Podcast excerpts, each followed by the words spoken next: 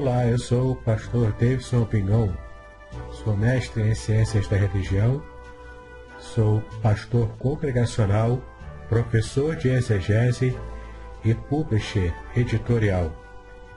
É uma grande alegria para mim ter você aqui neste podcast Exegese e Exposição.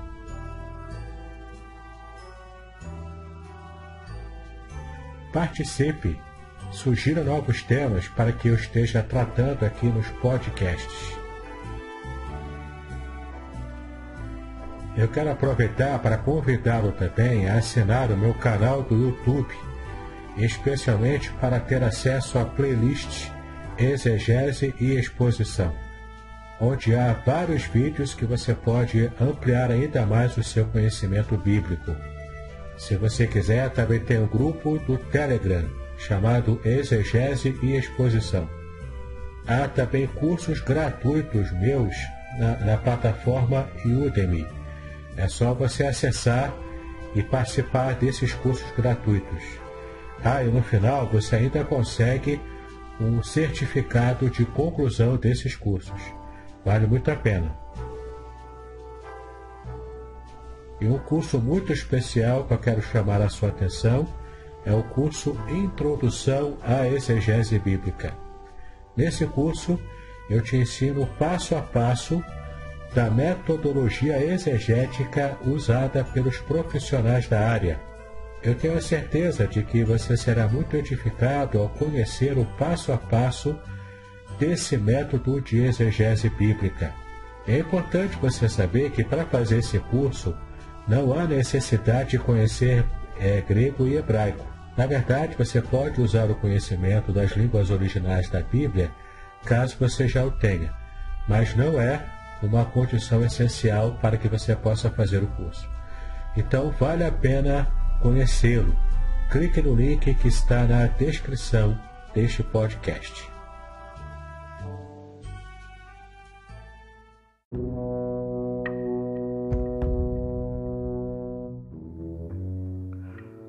Olá, é um prazer estar de novo com você nesse podcast chamado Exegese e Exposição.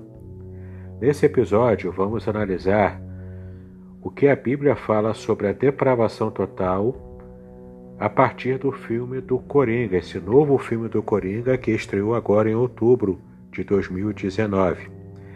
Então, esse episódio terá duas partes. Nessa primeira parte, focalizaremos a exegese e na segunda parte teremos uma análise teológica.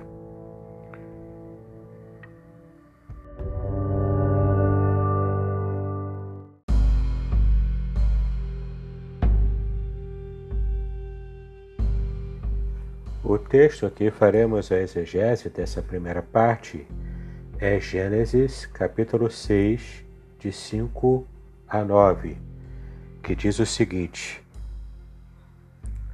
e viu o Senhor que a maldade do homem se multiplicara sobre a terra e que toda a imaginação dos pensamentos de seu coração era só amar continuamente. Então arrependeu-se o Senhor de haver, de haver feito o homem sobre a terra e pesou-lhe em seu coração. E disse o Senhor: Destruirei o homem que criei de sobre a face da terra, desde o homem até o animal até o réptil e até a ave dos céus, porque me arrependo de os haver feito. Noé, porém, achou graça aos olhos do Senhor. E estas são as gerações de Noé. Noé era homem justo e perfeito em suas gerações. Noé andava com Deus.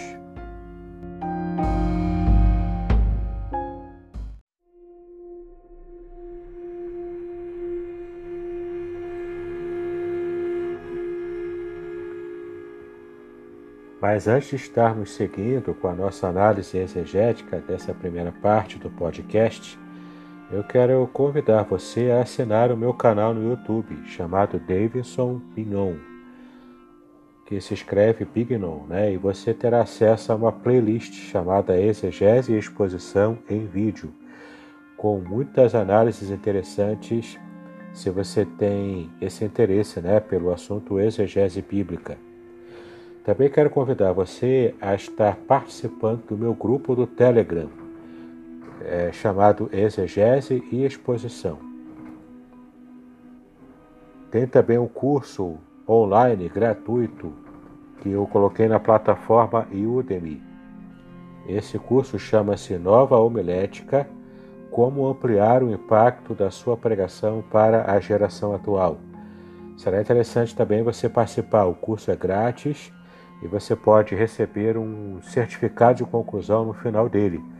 Vai ser bastante interessante se você é pregador ou se você deseja ser algum dia um pregador da palavra de Deus. Então, este podcast terá a segunda parte que será focada em teologia. Aguarde!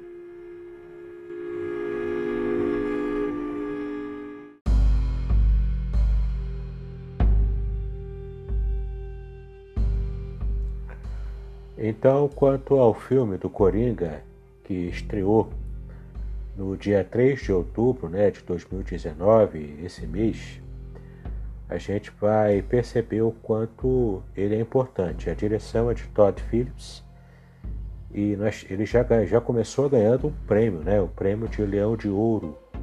E está bastante cotado até mesmo para para receber algum tipo de premiação no Oscar. Né? Vamos esperar para ver se, se realmente ele terá essa, essa grande performance no maior prêmio para o cinema mundial. Né? Então o filme conta a história do comediante falido Arthur Fleck, interpretado pelo magnífico ator Joaquim Phoenix e ele, ele realmente mergulhou na, nesse personagem e trabalhou essa figura, né? esse comediante falido, Arthur Fleck, que encontra violentos bandidos pelas ruas de Gotham City. Desconsiderado pela sociedade, Arthur Fleck começa a, fi a ficar louco e se transforma no criminoso conhecido como Coringa. É realmente um estudo de personagem muito forte é, o filme realmente deixa a gente muito pensativo, até com calafrios, com respeito ao que a sociedade pode fazer a um ser humano com tanta mazela, com tanta maldade no mundo, né? E fica mesmo deixando a gente a pensar sobre isso.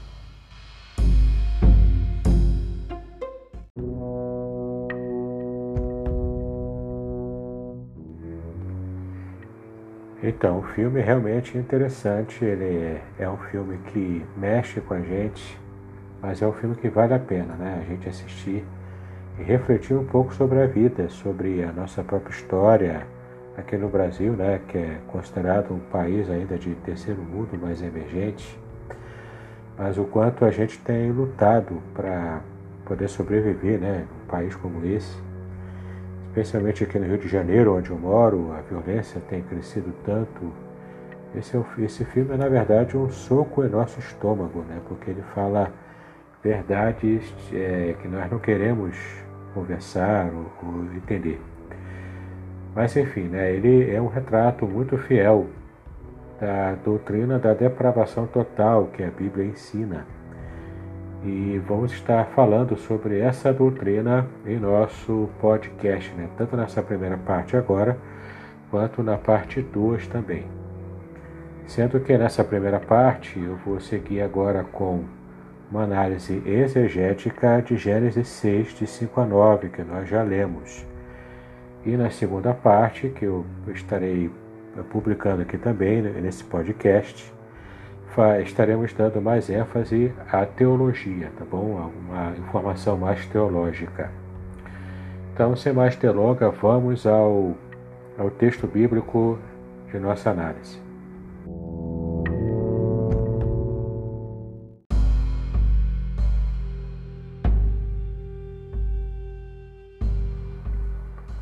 O primeiro gancho que o filme do Coringa nos permite ter é que esse texto já mostra, o texto bíblico, né, já mostra o principal contraste extratextual né, desse texto com o restante da Bíblia.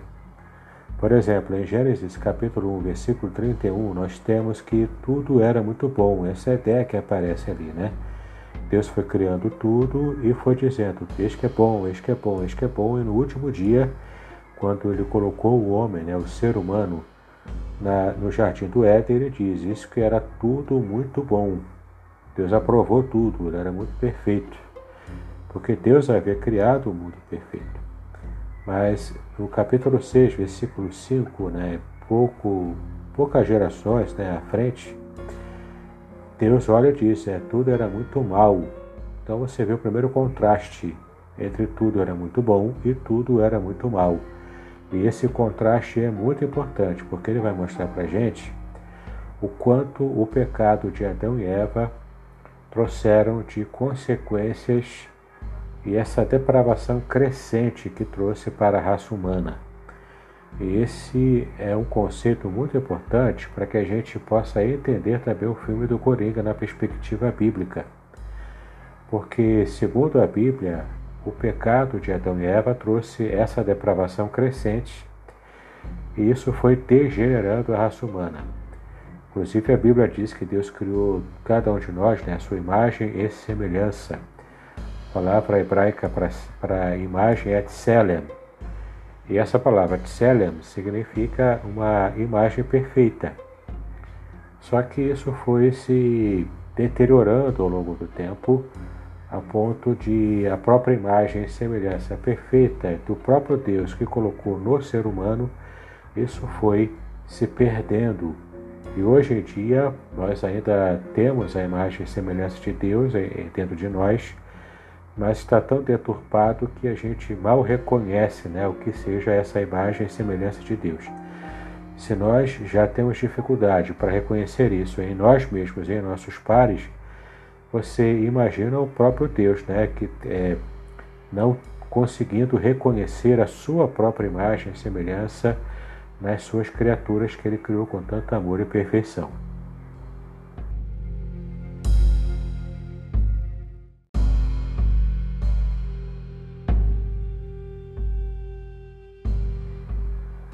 Mas graças a Deus que esse contraste principal, né, de essa degeneração, é, não foi completamente a única experiência né, que a humanidade teve após o dilúvio. Nós temos outros contrastes extratextuais aqui que são bem interessantes também. Por exemplo, em Gênesis 6, versículo 9, nós lemos que Noé era um homem justo e íntegro ele tinha uma conduta ética que desafiava a sua própria geração. Era uma geração completamente corrompida, a geração estava completamente má, mas Noé teve a coragem de fazer a diferença. A expressão que aparece aqui no original em hebraico é tzadik tamim hayah, ou seja, que Noé era justo e íntegro. Tzadik é justo, tamim era íntegro e raiar era é o verbo ser, né? Então a gente percebe aqui como Noé, com a sua vida, com seu estilo de vida, fez um contraste perfeito entre a bondade de Noé, a justiça de Noé, a conduta ética exemplar de Noé, com todo o erro é, praticado pela humanidade de um modo geral em sua geração.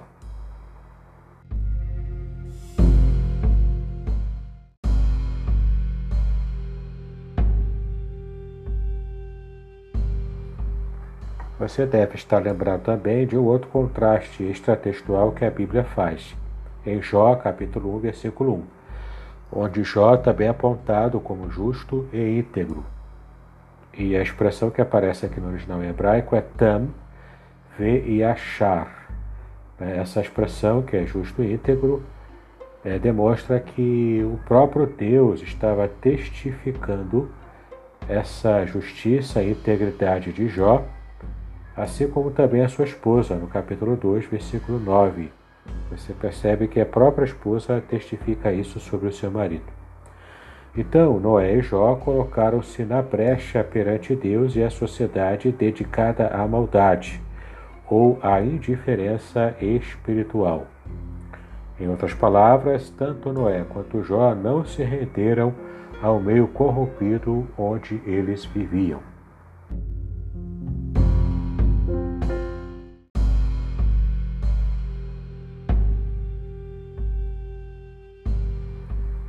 E agora temos um conceito muito importante também que aparece na Bíblia hebraica no Antigo Testamento, né? que é o decréscimo dessa integridade perfeita de Jó e Noé, que foi decaindo, era um decaimento crescente, onde cada patriarca, cada homem de Deus do passado foi, na verdade, salvo pela aliança que Deus havia feito com eles. Então, por exemplo, desde o próprio Noé, né, que começou com toda a integridade, mas depois, é assim que o dilúvio terminou, ele plantou a vinha e aquilo foi um problema sério para a vida dele e também para a vida da sua descendência. Mas nós temos aqui Abraão, que apesar de ser o pai da fé, ele também teve momentos em que houve decaimento na sua própria fé. Né? Por exemplo, Abraão mentiu por medo. Lembram aquela passagem né, que Abraão mentiu de que Sara era sua esposa por medo de sofrer alguma represália né, entre os reis pagãos. Temos também Isaac, que era, de uma forma geral, muito acomodado né, como patriarca, ele apenas recebendo né, a herança de Abraão e fazendo muito pouco para poder levar à frente né, nessa questão de de ter uma fé exemplar como seu pai tinha. Jacó também era um exemplo muito forte, porque ele agiu como um enganador, né? ele enganou seu próprio irmão para poder pegar o direito de primogenitura. Então ele era um patriarca também importante, ele era ativo, mais do que o seu pai Isaac, mas ele agiu como enganador, né? teve essa, esse ponto fraco na sua vida. José também, um dos filhos de Jacó, ele tinha qualidades gerenciais enormes. Ele foi uma bênção para a sua geração, mas ele também contribuiu para fortalecer um faraó pagão naquela geração, né, na sua geração. Moisés, então, ele foi um libertador relutante.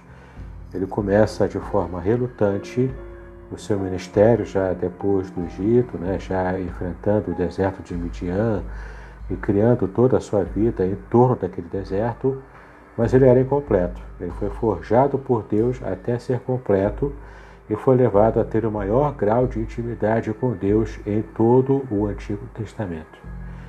Inclusive, se você for ler em Êxodo 32, de 32 a 35, você vai ver nessa passagem como Moisés colocou-se na brecha entre Deus e o povo, e o povo de Israel. Não é? Essa é uma característica muito importante entre os libertadores e intercessores do Antigo Testamento. Eles se colocavam na brecha entre Deus e o povo, para que possa interceder pelo povo. Né? Vamos seguir então e ver o maior exemplo da dimensão de integridade que podemos ver na história humana.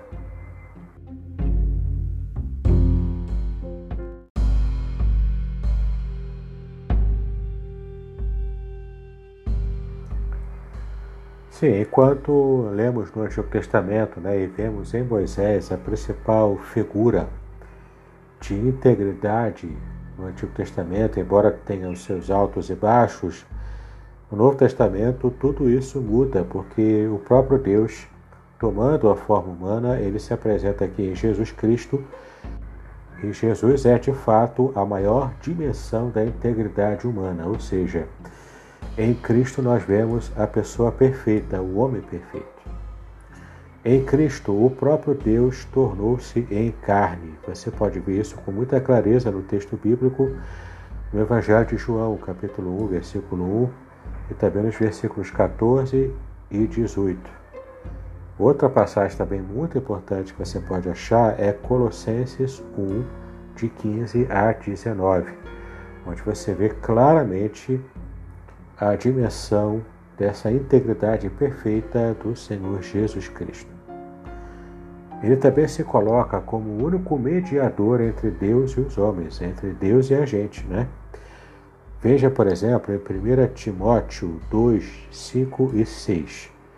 você vai ver que a palavra mediador aparece nessa passagem, porque Jesus colocou-se na brecha entre Deus e a humanidade como o Salvador. Então, ele é o nosso Salvador, não é? Ele sendo o próprio Jeová encarnado, ele se coloca como Salvador de toda a humanidade, não apenas do povo de Israel, não apenas do povo escolhido, mas de toda a humanidade, inclusive o meu próprio Salvador, o seu próprio Salvador, Senhor Jesus, é esse único mediador. E você já vai entender agora por que, que o texto que Paulo escreveu a Timóteo, em 1 Timóteo 2, 5 e 6, por que, ele diz que Jesus é o único mediador? Né? A palavra mediador em grego é messites, messites, que significa o intermediário entre Deus e os homens, pois ele é o único que possui duas naturezas. Sim, Jesus Cristo é o único que pode ser o nosso mediador entre nós e Deus, porque Ele é o único que possui essas duas naturezas, a natureza divina e a natureza humana é, nele próprio. Ele possui essas duas naturezas, então ele tem completa capacitação para ser o nosso Messites, o nosso mediador. E então nos representar perante Deus e representar também Deus perante a humanidade.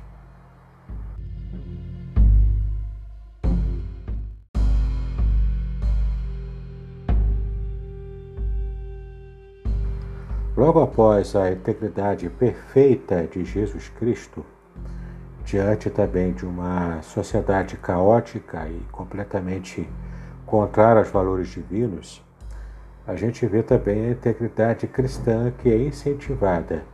A igreja, portanto, segundo Mateus 5, de 13 a 16, a igreja ela é o sal da terra e a luz do mundo.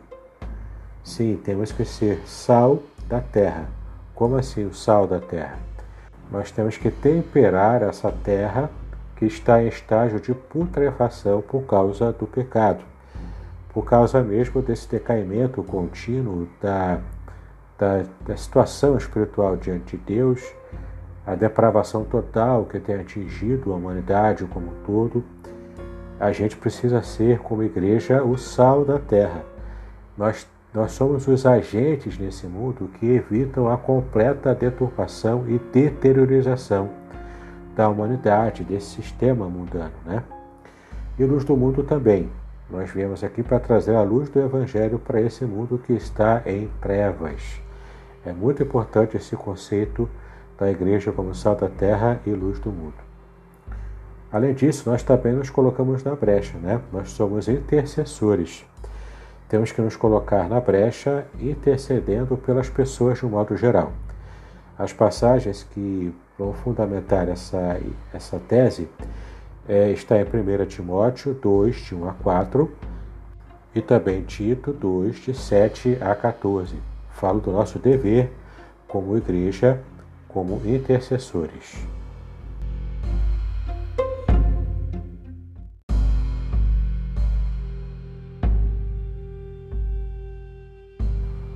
Bom, agora retornando a Gênesis 6, a gente vai ver algumas inversões sintáticas que servem para dar ênfase na situação é, descrita pelo texto. Né? Então, nós vemos aqui, por exemplo, no versículo 8, que o texto bíblico diz que Noé encontrou graça. Em geral, a, a língua hebraica ela apresenta a seguinte ordem sintática. Ela apresenta primeiro o verbo, depois o sujeito que pratica a ação do verbo e depois o predicado ou complemento do que o verbo está apontando. Né? Essa é a ordem natural no hebraico, que é diferente em língua portuguesa. Em língua portuguesa nós temos primeiro o sujeito, depois o verbo, depois o predicado. Na língua hebraica, como eu acabei de falar, é o verbo que vem primeiro, depois o sujeito, depois o predicado. Só que aqui no texto do versículo 8 de Gênesis 6 há uma, uma inversão sintática que tem por objetivo enfatizar Noé e sua conduta. Então o texto diz: Noé encontrou graça. Em hebraico está Venoa, Matzah, Ren, Bene Yahweh. Então você percebe aqui que há essa inversão, onde no texto hebraico aparece primeiro o nome de Noé. Uma outra característica interessante também, que a palavra Noé em hebraico é Noah. Se escreve com a letra é, Num e depois a letra Het em hebraico, né? E a palavra graça, primeiro a letra Het, depois o Num sulfite, né, na sua forma final. Noah tem as letras em oposição a Ren, ou seja, Noé e graça são palavras próximas devido a uma ser uma inversão das letras né, em comparação com a outra.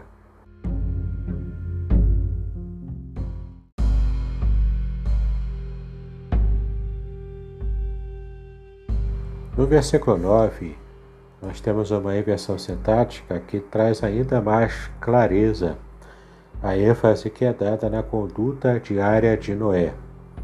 No versículo 9, literalmente está assim no hebraico: Com o Deus caminhava Noé.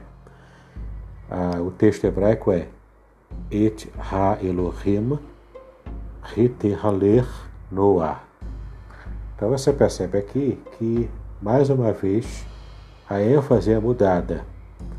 Então, em vez de ser o verbo né, no início, você tem aqui esse complemento sobre com Elohim, né, com o Deus que caminhava Noé. Então, é mais uma ênfase dada pela inversão sintática no texto hebraico. Isso entra em franco contraste com as intenções mais do coração humano todos os dias como é apontado em Gênesis 6, versículo 5. Então, observe, no versículo 5, todo o restante da humanidade só quer praticar o mal todos os dias é, que eles tinham aqui na terra. Enquanto que nos versículos 8 e 9, Noé só quer praticar o bem todos os dias. Você vê um contraste muito interessante que mostra que, apesar do que nós vimos no filme do Coringa, o homem não é um produto cego do seu meio. Se ele tiver uma conduta moral adequada, se ele tiver fortaleza moral, o homem consegue viver sem estar tão dependente assim das suas relações e do ambiente em que ele se encontra.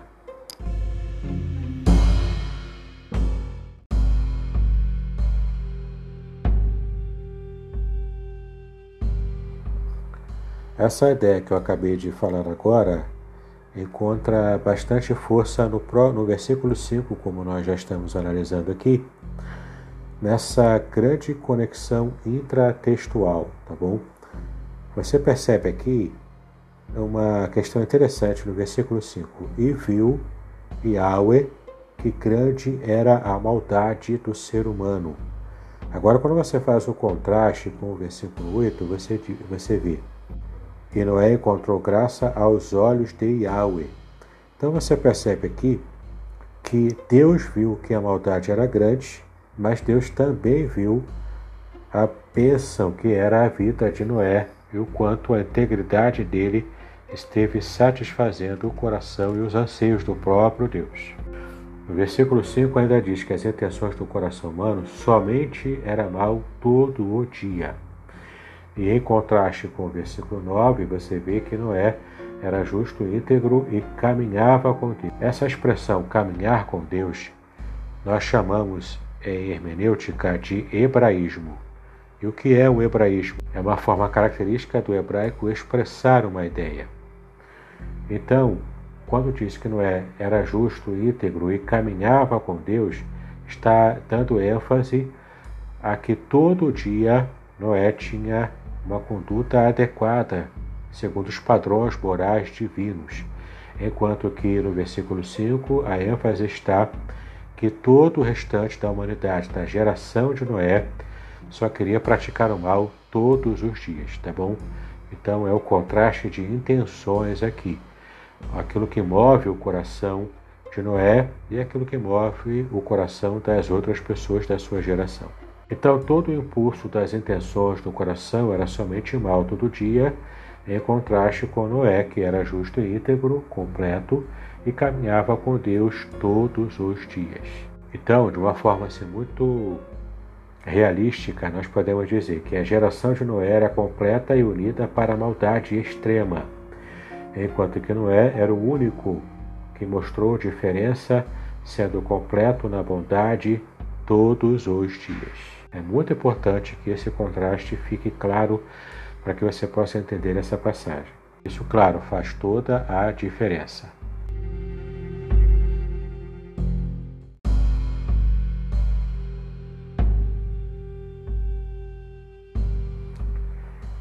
E agora, para completar a nossa análise exegética, vamos dar uma olhadinha em como as tradições rabínicas veem essa passagem. Eu, eu separei aqui o principal comentarista rabínico, que é o Rash, em Gênesis capítulo 6, versículo 6, ele, ele faz o seguinte comentário: que os pensamentos de Deus passaram da misericórdia pela humanidade pecadora para a justiça. Ou seja, essa humanidade decaída, em estágio de franca oposição à ação divina na história, essa humanidade completamente depravada, ela passa então a sofrer a justiça divina e não mais a sua misericórdia. E Rashi também faz aqui um comentário muito interessante sobre a expressão arrepender-se, né, aplicada a Deus. Onde quer que este termo seja usado nas Escrituras, significa considerar o que fazer. Então, quando a Bíblia diz que Deus arrependeu-se, ela quer dizer que Deus considerava o que fazer diante de uma situação. Tem algumas passagens aqui que Rashi traz à nossa mente, né? Números 18, versículo 19, Deuteronômio 32, 36, Êxodo 22, 14 e 1 Samuel 15, versículo 2. Essas passagens todas demonstram que o verbo arrepender-se tem o seguinte significado: considerar o que fazer, segundo o pensamento de Rashi. Outro comentário que Rashi faz, e lamentou-se em seu coração, né? quando o versículo 6 fala que Deus se lamentou em seu coração de haver criado a humanidade. Segundo Rashi, Deus sofreu por causa do coração humano, pois havia mudado de bom para mal. Essa mudança do coração humano e também a consequente mácula da imagem e semelhança do próprio Deus que ele havia colocado no ser humano, isso então fez com que Deus é, ficasse com um pesar muito grande. Em meu canal do YouTube eu tenho um vídeo onde eu faço uma exegese mais completa dessa ideia desse versículo. Você vai se surpreender com uma descoberta que eu fiz ali.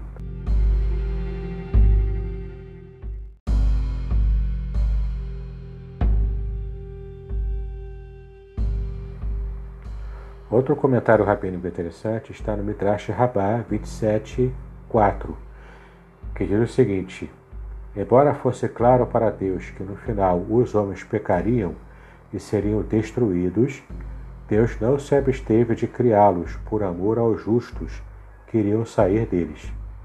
Bem interessante, né? Esse comentário rabínico mostra para nós o quanto Deus está no controle de toda a história das suas criaturas.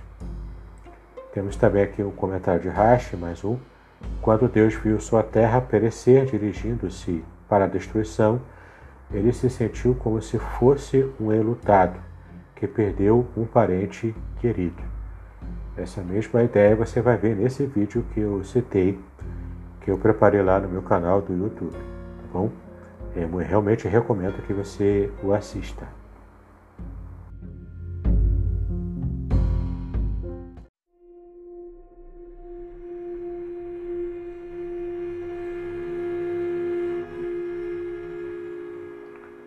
Muito bem, então estamos chegando ao final do nosso podcast, pelo menos essa primeira parte, né?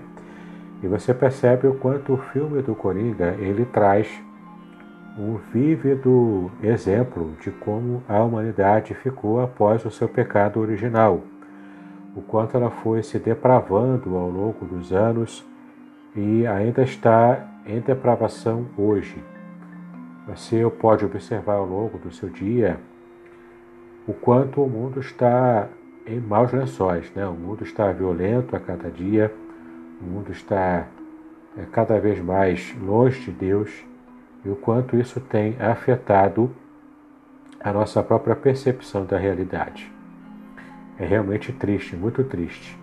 Se nós que somos humanos, ainda em estado de pecado, nós ficamos tristes né, com o modo como o mundo se encontra, você imagina o coração de Deus, o como ele ficou na época do dilúvio e foi permitido que a humanidade avançasse na sua própria maldade, até que a maldade da humanidade chegou ao nível em que Deus mesmo não quis mais suportar. Ele disse basta e enviou o dilúvio, como você pode ver lá no capítulo 6 de Gênesis que nós analisamos aqui hoje. Nós continuaremos então o nosso podcast falando sobre a parte 2, onde vamos dar uma análise mais geral em toda a Bíblia, usando a teologia como ferramenta para entender a depravação total do ser humano. E outro link que nós podemos perceber com o filme do Coringa é que o personagem Arthur Fleck não teve forças o suficiente para lutar contra uma tendência de uma doença mental. Ele foi também se deteriorando a cada momento, o filme vai mostrando isso com muita clareza, até que ele se torne o Coringa, né? E claro, isso não é spoiler, porque desde o começo nós já sabemos que essa é a história inicial né, do vilão do Batman, o Coringa. Então é isso aí. Assine o meu canal do YouTube, Davidson Bignon, você vai gostar dos vídeos que tem lá. Tem muita exegese, estudo bíblico ali para você. Faça parte também do meu canal do, do Telegram, que é o mesmo nome desse podcast, Exegese e Exposição. Tem bastante material lá meu e de terceiros também, que eu vou colocando ali, ampliando os seus estudos exegéticos.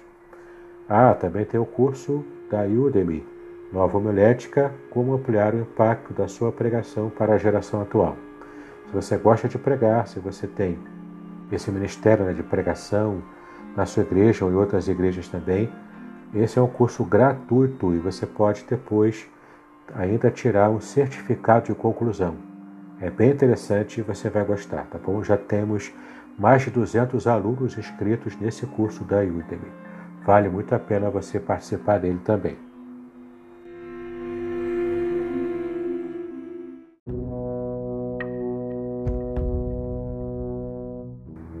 Então chegamos à parte final do nosso estudo. Espero que você tenha gostado e aguarde, haverá a segunda parte, onde analisaremos ainda o filme do Coringa, dessa vez com spoilers, tá bom?